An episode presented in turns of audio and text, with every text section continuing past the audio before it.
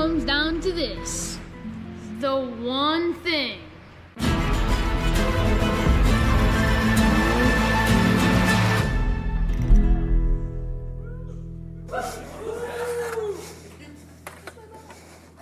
Surprise. if you were wondering where I was, I was worshiping down there because I get to share my heart with you today. If you don't know me, is this okay? If you don't know me, my name is Becky Gerlach, and I am the Director of Worship and Short Term Missions here at North County. It is an honor to have this position here because I am so passionate about worshiping Jesus, and I'm also passionate about making his name known in other countries. So, that's who I am. I've been married for almost 21 years. Next month will be 21 years. This is my family, married to good old Maddie Gerlach. A lot of you know him. And these are our children. As you can see, they are all different heights. Um, we didn't have a height requirement for them, so one of them one of them's an overachiever. So, but you know, I was thinking we all grew up here in Washington. We're a Washington family, so it's nice because we have kind of this North Cascades thing going on with all of our different heights. I love my family. We are all very passionate people, and we are a unified family, and we love doing life together. Another thing that you might know about me is that I am a piano player. And I get to play this gal every week. I adore her. But I also get to play the piano for both Lynden Public and Lynden Christian schools. So if you go to any choir concert at any of those schools, you'll most likely see me at the piano there. On top of all of that, I taught piano lessons for 15 years. Do I have any students in the room today? Yeah, my family. I loved teaching piano lessons. It was fun. Um, I hung that up to spend more time with my kids and to come here full time to serve Jesus. So it's been an honor and privilege to always be at the piano. I had some great piano teachers growing up. My first one, I started when I was seven years old. Uh, her name was Karen DeRuyter. Does anyone know Karen? She was also a teacher at Ebenezer Christian School, and she had such a beautiful smile. She was so friendly. She taught me middle C. She taught me how to count to four over and over again. And she taught me my very first, or helped me write my very first song, which was called I Had a Bird Named Tweety, which I did, in fact, have a bird named Tweety. so she moved over to Ebenezer and quit teaching, and so I started being taught by Joyce Cox. She was a pastor's wife from First Christian Reformed Church here in town, and she was a sweet lady too.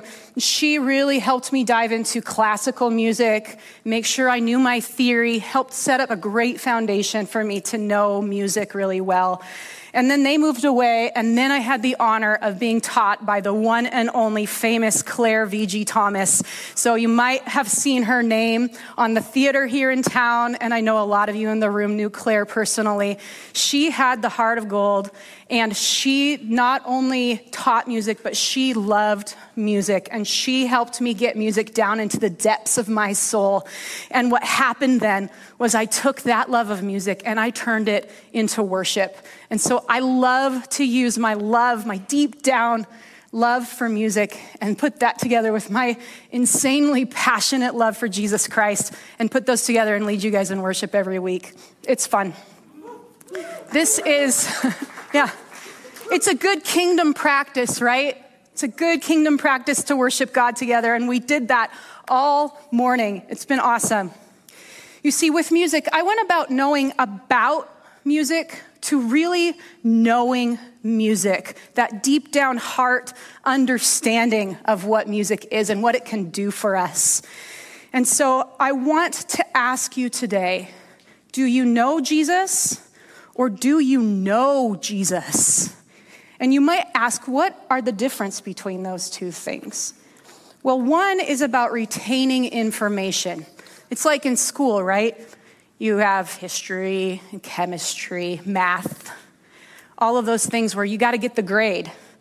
And so you retain the information long enough to get it down on your exam, and then poof, it goes away, right? Most of it. So there's that kind of knowing. But then there's the knowing that you feel down in the depths of who you are. It's like you digest this information. It becomes part of your being. It becomes part of who you are. Like it is part of your muscle. It's part of your heart. There's that kind of information. And so that's where I find that there's a difference between knowing Jesus as retaining information and then there's knowing Jesus because he has gone down into who, your soul and into the depths of who you are. So, one is knowing the grade, right? And hey, seniors, congratulations. You retained the information that you needed to graduate, and now you can forget it all. And so, whether you guys are going off to a university soon, or whether you're joining the workforce, or maybe you're just in this weird place in between and you don't know what you want to do, I plead with you all to please do not lose the knowledge that you have in Jesus Christ. Do not let him stop being the center of your life. Keep studying the word, stay in the word because the world is a scary place and the world does not know him. And so when we're going out into the world, we're going to find different belief systems. We're going to find people who tell us that we are a fool. And we need to remember that we're being thrown into the abyss of endless knowledge from philosophers and from atheists and from other religions who are going to say there's no room for Jesus in here. So make sure you know how to hold your beliefs by knowing why you believe. And that brings me to our first point today. Do you know him or do you know him? Move from the know how into the know why. You know, my kids love to ask the question why. I know we liked to when we were kids too. You know, you, especially like toddlers, those who start talking, sometimes their first word is why. Why do I have to go to bed? Why do I have to take a bath? Why do I have to go to school? Why can't I keep the one eyed feral cat named Gary? and then you get some of the harder questions too. Why, why did my great grandpa die? And why don't my friends' parents live in the same house? And when they find a safe place at home to ask the why questions, they're not going to be as vulnerable when they're out in the world and when they're faced with different belief systems, when they're faced with different lifestyles, they will feel better asking, Tell me why. And in studying the why, they'll be able to combat that with, Let me tell you about Jesus, and let me tell you why I believe in him. There's a lot of great places to ask the why around here trusted pastors, trusted friends, and also the starting line that we just saw is a great place. If you want to ask some why questions, please sign up for our starting line class. It'll be a great place for you to get to ask your questions, have them answered, and grow in your faith. We must move from the knowing Him to the knowing Him. Don't just believe in Jesus because mom and dad told you to. Don't just believe in Jesus because you go to church and that's what you learn here. Know Jesus deep down. Know that your faith is real. Study. Ask the questions. Ask the why.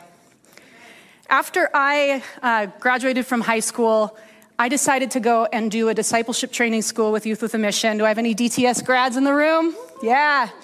Students, I beg you, before you go and start living adult life, go and take six months. Go do a DTS with YWAM. There's thousands of them to choose from. It's a great time to really dig into the why do I believe what I believe, and then to go and share it with someone around the world.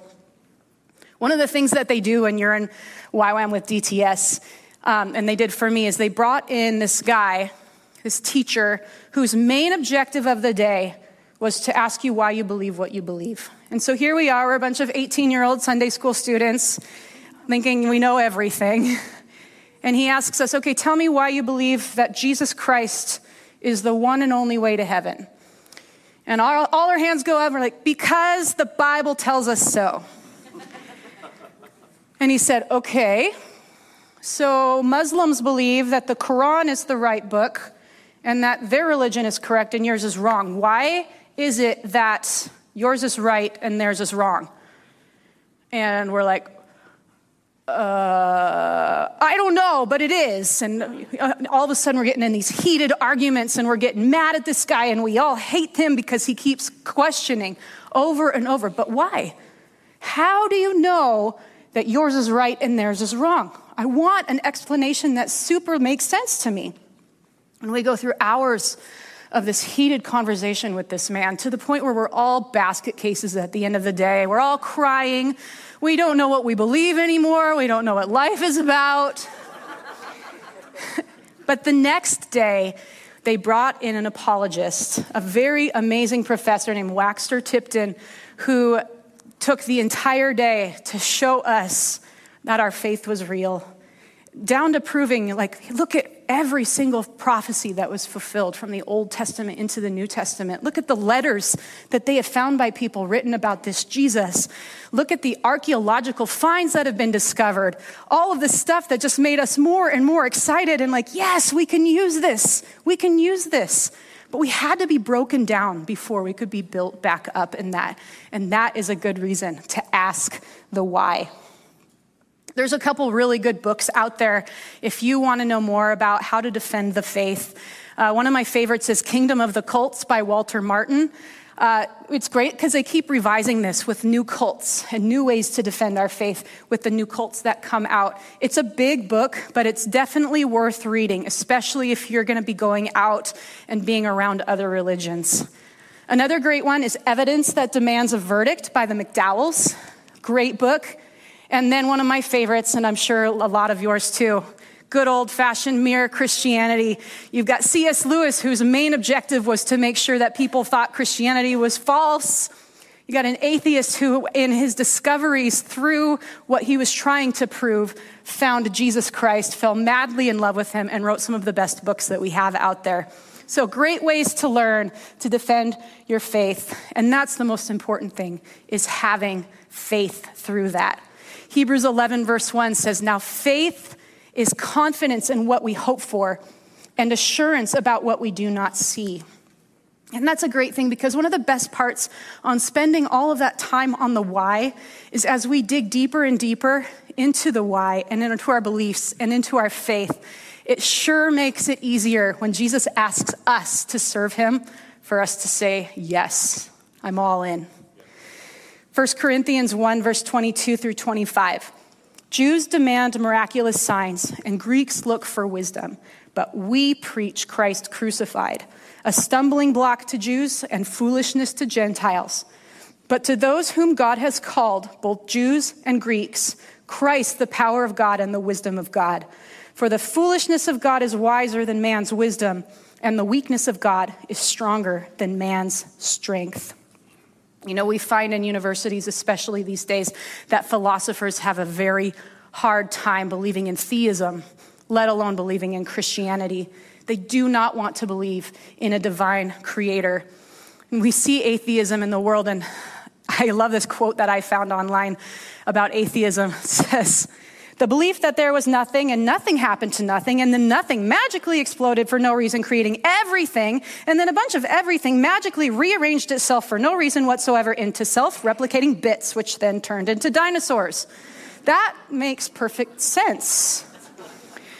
And it's so funny to me that atheists would rather believe this than surrender their life to a divine creator. And I believe that's the main reason that they believe in this. The main reason that they will not believe in Jesus Christ is because they do not want to surrender their will to anybody.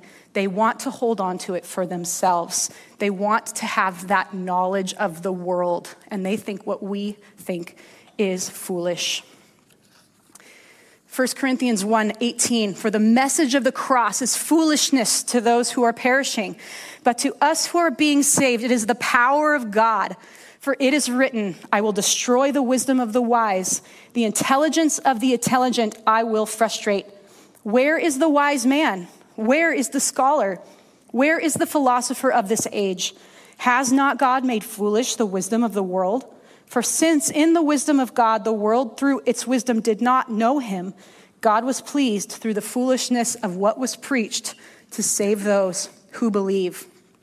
I also love 1 John 4 We are from God, and whoever knows God listens to us. But whoever is not from God does not listen to us. This is how we recognize the spirit of truth and the spirit of falsehood. That's why a good chunk of the world knows of Jesus. There's a lot of atheists out there who know the Bible better than we do, but that doesn't mean they know the Father. Because it's only through knowing Jesus Christ and believing in his resurrection, believing in his death, that we get to the Father. We can know it all. We really can. But unless we truly know him, whether, unless we truly believe in the power of his death and resurrection, we will not get to the Father. There's a few different definitions of the word to know in the Bible as I was researching over the last couple weeks. There's one in the Old Testament that's nacher. And this one means to kind of to acknowledge. I acknowledge you. I kind of see this as like your random Facebook friend that you kind of know but don't really care about. To recognize, I recognize you but I don't really, it's not like a deep down type of no. And this kind of knowledge is used in Genesis 42 when Joseph's brothers have come to Egypt to see him. And it says, Joseph saw his brothers, and he knew them, but made himself strange to them, and spoke roughly to them. And he said unto them, Where do you come from? And they said, From the land of Canaan to buy food. And Joseph knew his brothers, but they did not know him. Then there's a different kind of no. In the Old Testament, it's yada in Hebrew. and the New Testament is gnosko in Greek. And this is to perceive, to understand, to become aware of by knowing through experience. And Jews even use this type as an idiom for intimacy.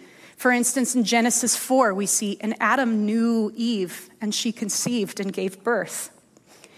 Paul uses this exact same kind of no in Philippians 3, verse 7, when he says, But whatever were gains to me, I now consider loss for the sake of Christ. What is more, I consider everything a loss because of the surpassing worth of knowing Christ Jesus my Lord, for whose sake I have lost all things. I consider them garbage, that I may gain Christ and be found in him, not having a righteousness of my own that comes from the law but that which is through faith in Christ, the righteousness that comes from God on the basis of faith. I want to know Christ. Yes, to know the power of his resurrection and participation in his sufferings, becoming like him in his death, and so somehow attaining to the resurrection from the dead. Knowing the power of his death and his resurrection will bring us deeper into his word. That's what moves us from knowing Him to knowing Him. And once you dig down into that type of knowledge and you get good there, go deeper. Keep digging. You can never go too deep. I love to study my Bible. I've been studying it since I was a little girl. I've done some great studies here at North County. One of my favorites that I've done here is the Precept Upon Precept studies with Kay Arthur. I love Kay Arthur because her main objective is for us to use the word to study the word. Use the Bible to study the Bible. She says a quote that says, uh, Studying the Bible is about more than head knowledge, it's about life changing relationship with God. So for years, I've used the Bible to study the Bible. I want to seek to understand on a new level. I spend most of my mornings looking at scriptures from different angles, applying it to where I am in life right now. What am I going through? How can this scripture help me today? Focusing on one word instead of the other. And when I do that, it brings me into a deeper place. We have uh, 2 Timothy 3:16. All scripture is God-breathed and is useful for teaching, rebuking, correcting, and training in righteousness, so that the servant of God can be thoroughly equipped in every good work. devotions, which literally is devoting yourself, not just reading a verse a day, not just keeping your streaks on your YouVersion app or checking a box that said, I did this. Devotions is a deep and intimate understanding of what it means to serve Jesus Christ from reading your scripture in the morning or in the evening, praying throughout the day, serving Jesus, doing community together with other believers, fellowshipping after church, coming to church, worshiping Jesus, serve, serving Him here, serving Him in the community. There are so many ways for us to devote ourselves to Jesus. I love this quote from American author. He was a former priest and a, a public speaker named Brennan Manning. He says, I want neither a terrorist spirituality that keeps me in a perpetual state of fright about being in right relationship with my Heavenly Father, nor a sappy spirituality that portrays God as such a benign teddy bear that there is no apparent behavior or desire of mine that He will not condone.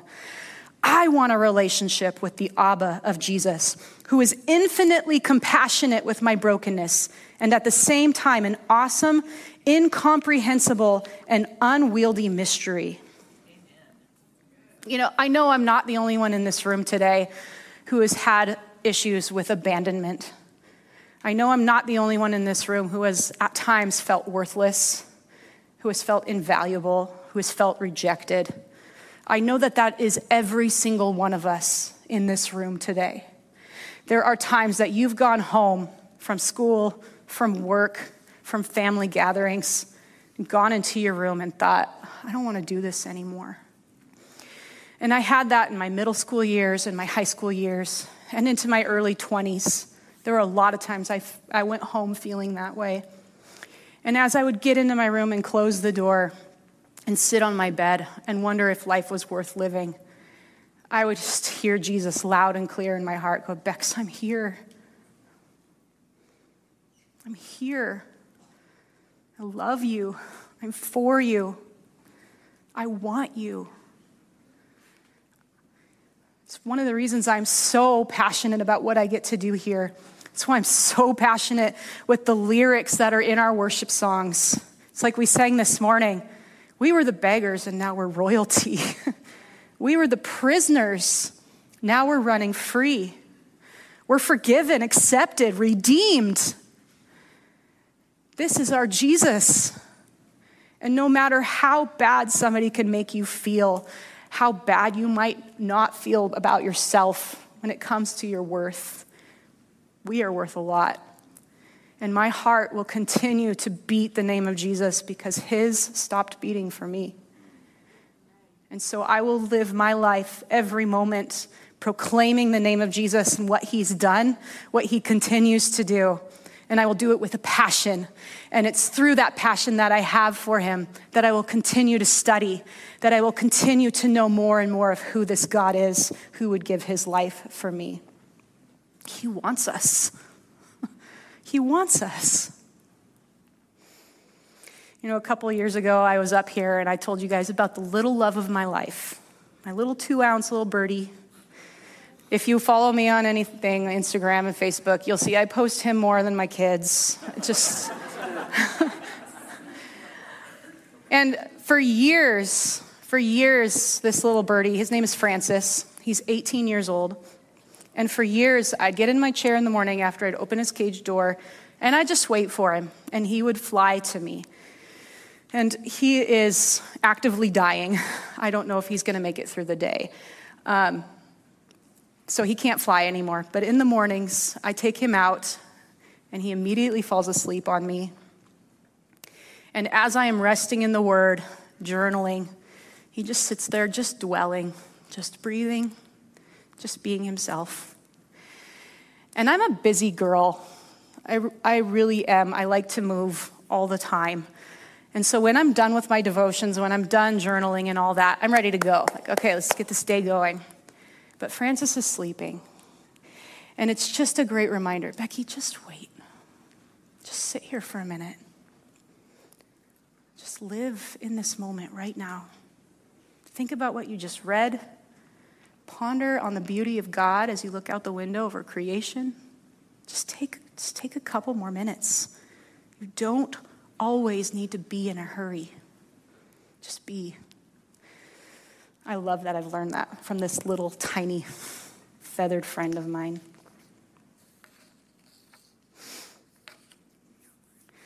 The deeper the relationship that we have with Jesus, the more we will want to dig deeper into the Word. And the more we know, the more this little thing called pride can sneak in, even when we're studying the Word of God. We want to be careful that we don't become a know it all that doesn't know Him. So, as we are doing relationship with Jesus, as He's going from just being an acquaintance to being our all in all, to being an intimate relationship with us, we must stay focused on that. We can dig deeper, we can study the Hebrew, we can study the Greek, we can study the history of it all. But if we don't know Him through it all, then we've completely missed the point. Jeremiah 9 says, uh, Let not the wise boast of their wisdom, or the strong boast of their strength, or the rich boast of their riches, but let the one who boasts boast about this, that they have the understanding to know me, that I am the Lord who exercises kindness justice and righteousness on earth. For in these I delight, declares the Lord. We must keep it about Jesus and watch our motives. It's always good to do a heart check, right? Every day, every day we need to do a heart check. What is our motive behind what we're doing? This is true in so many things, not just in studying the Bible, it's in your schoolwork, it's in your work work, it's in doing your finances. It's in working out your body. It's in dieting. It's all of these things are, they're all good for us, but pride can sneak into every single one of those. So we must watch our motives daily. 1 Corinthians 1 says this Brothers, think of what you were when you were called. Not many of you were wise by human standards. Not many of you were influential. Not many were of noble birth. But God chose the foolish things of the world to shame the wise. God chose the weak things of the world to shame the strong. He chose the lowly things of the world and the despised things and the things that are not to nullify the things that are, so that no one may boast before him. It is because of him that you are in Christ Jesus, who has become for us wisdom from God. That is our righteousness, our holiness, and our redemption. Therefore, as it is written, let him who boasts boast in the Lord. I don't stand here in front of you today as one who knows it all. Heck, I don't really know all that much. I struggled in school. I got bad grades. I couldn't climb that stupid rope. I, I still can't help my kids with their math. And I don't know all the Greek and Hebrew terms. I don't know the kings of Israel in alphabetical order. I don't know any of that. But I do know a Savior who is in love with me. And He's made it very well known. He died on the cross for me. He lived, he lived for me, He died for me, and He rose again from the dead, all for me, all for us. So I am a passionate worshiper. That's why I love my time with Him.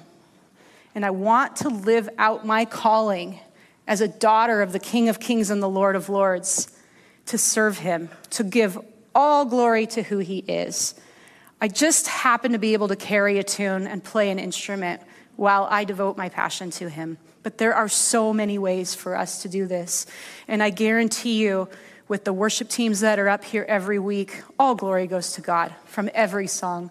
From the pastors that deliver sermons every week, they're giving all glory to God those who are teaching your kids in kids' place, those who are holding your babies in blessings place, those who are doing Bible study with your youth, those who greeted you at the door, those who made your coffee, the guys that are walking around the church right now, making sure the bad guys stay away. It's all done for one reason, and that is to bring glory to our Savior Jesus Christ, who deserves every second of it.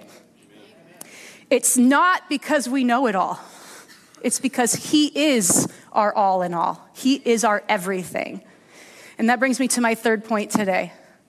Let's move from it's all about me to it's all about the Savior. Philippians 3:10 I want to know Christ yes to know the power of his resurrection and particip- participation in sufferings becoming like him in his death This is our time to surrender this is our time to deny ourselves, to pick up our cross and follow the Savior. We want Him to shine through us, right? If we want Jesus to shine through us and people only see us, then we're doing something wrong. We must shine the glory of Jesus Christ and not take any for ourselves. We must boast in the Lord.